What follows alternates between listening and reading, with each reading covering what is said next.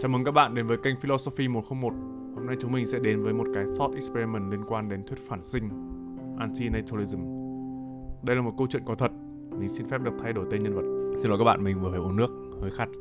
Ngay từ hồi còn nhiều cấp 2, M đã bị bắt nạt một cách thậm tệ đến nỗi mỗi lần đến trường của M là một nỗi ám ảnh, một nỗi cực hình. M không thể chịu đựng nổi. Ở cấp 2, không vượt qua được một nỗi dây vò tâm lý, M phải bỏ học Ngoài ra, M còn bị bắt nạt về ngoại hình của M không được đẹp và bình thường như mọi người. Chuyện người khác châm chọc, chê bai, dè bỉu là chuyện mà bạn ấy phải chịu hàng ngày. Rồi mọi chuyện không dừng lại ở đấy. Ở tuổi 18, M được bác sĩ chuẩn đoán mắc bệnh tim bẩm sinh hiếm. Hiện giờ M 20 tuổi. Bệnh suy tim và rối loạn nhịp tim ác tính đe dọa mạng sống của M không biết bao nhiêu lần. Tim của M đã ngừng đập bất ngờ nhiều lần và giờ đây mờ phải sống trong nỗi sợ là mình có thể ra đi bất cứ lúc nào. Trong khi tuổi đời mình còn quá trẻ, nó chưa hề được tận hưởng một giây phút hạnh phúc nào. Mờ nói rằng nỗi đau của việc biết mình sắp không còn nhiều thời gian trên cuộc sống này nữa Là một nỗi đau tận cùng, Không thể miêu tả nổi. Cuộc sống của mờ như là địa ngục Và bạn ấy không hiểu tại sao mình lại phải chịu như vậy. Việc bị đầy đọa đến với cuộc sống này Và sống một cuộc sống đầy dây đau khổ Là một tội ác không thể thao thứ Và là một điều phi nhân tính nhất cuộc đời này.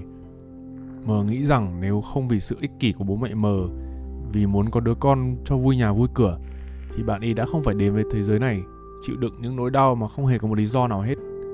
Nếu bố mẹ M không đẻ, thì M sẽ tận hưởng sự bình yên trong cõi không tồn tại. Nhưng giờ đây, M vẫn phải sống, vẫn phải bị dày vò bởi nỗi đau về thể xác và tâm hồn. Trường hợp của M có thể coi là một trường hợp cực đoan và đa số mọi người đều nghĩ rằng không có nhiều hoàn cảnh giống M.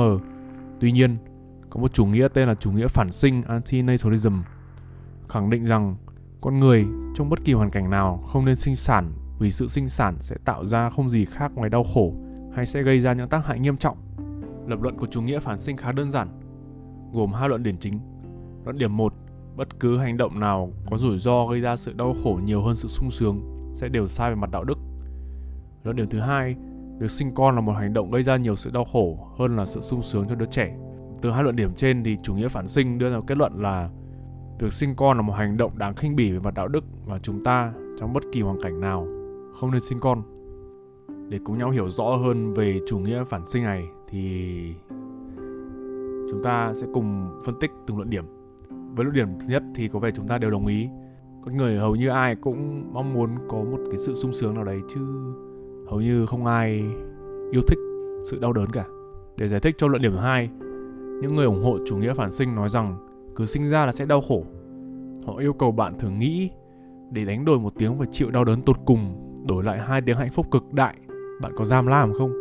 Ai cũng có thể đồng ý rằng hạnh phúc thì dễ quên, nhưng ảnh hưởng của nỗi buồn và sự tổn thương thì kéo dài hơn và nghiêm trọng hơn rất nhiều lần. Chúng ta có thể không nhớ chúng ta hạnh phúc như thế nào khi được cho ăn một cái bánh ngon, nhưng chúng ta sẽ khá là khó có thể quên chúng ta buồn thế nào khi bố mẹ ly hôn, bị bắt nạt, bị người yêu phản bội hay mất đi người thân. Rồi những nỗi đau này sẽ có nhiều hệ quả về tâm lý mà sau này nhiều người khó có thể vượt qua.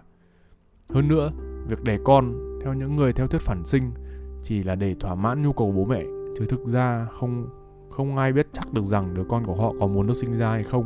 Rồi khi sinh ra, đứa con ngoan ngoãn nghe lời thì không sao. Nhưng khi có những xung đột về mặt quan điểm như bố mẹ thích con học y, con thì thích đi làm ca sĩ, thì cũng sẽ là những quãng thời gian khá là khổ sở khi con cái phải sống trong những mong đợi cá nhân của bố mẹ. Vậy thì theo các bạn, các bạn có thấy quan điểm của những người theo thuyết phản sinh thuyết phục hay không? Và nếu không thì các bạn nghĩ sao về chuyện sinh con? Liệu nó có phải là một hành động vô đạo đức không? Xin cảm ơn các bạn đã lắng nghe Thought Experiment ngày hôm nay. Nếu các bạn có phản hồi hay tranh luận gì về chủ nghĩa phản sinh này, mong các bạn liên hệ với page Philosophy 101 trên Facebook nhé. Thank you.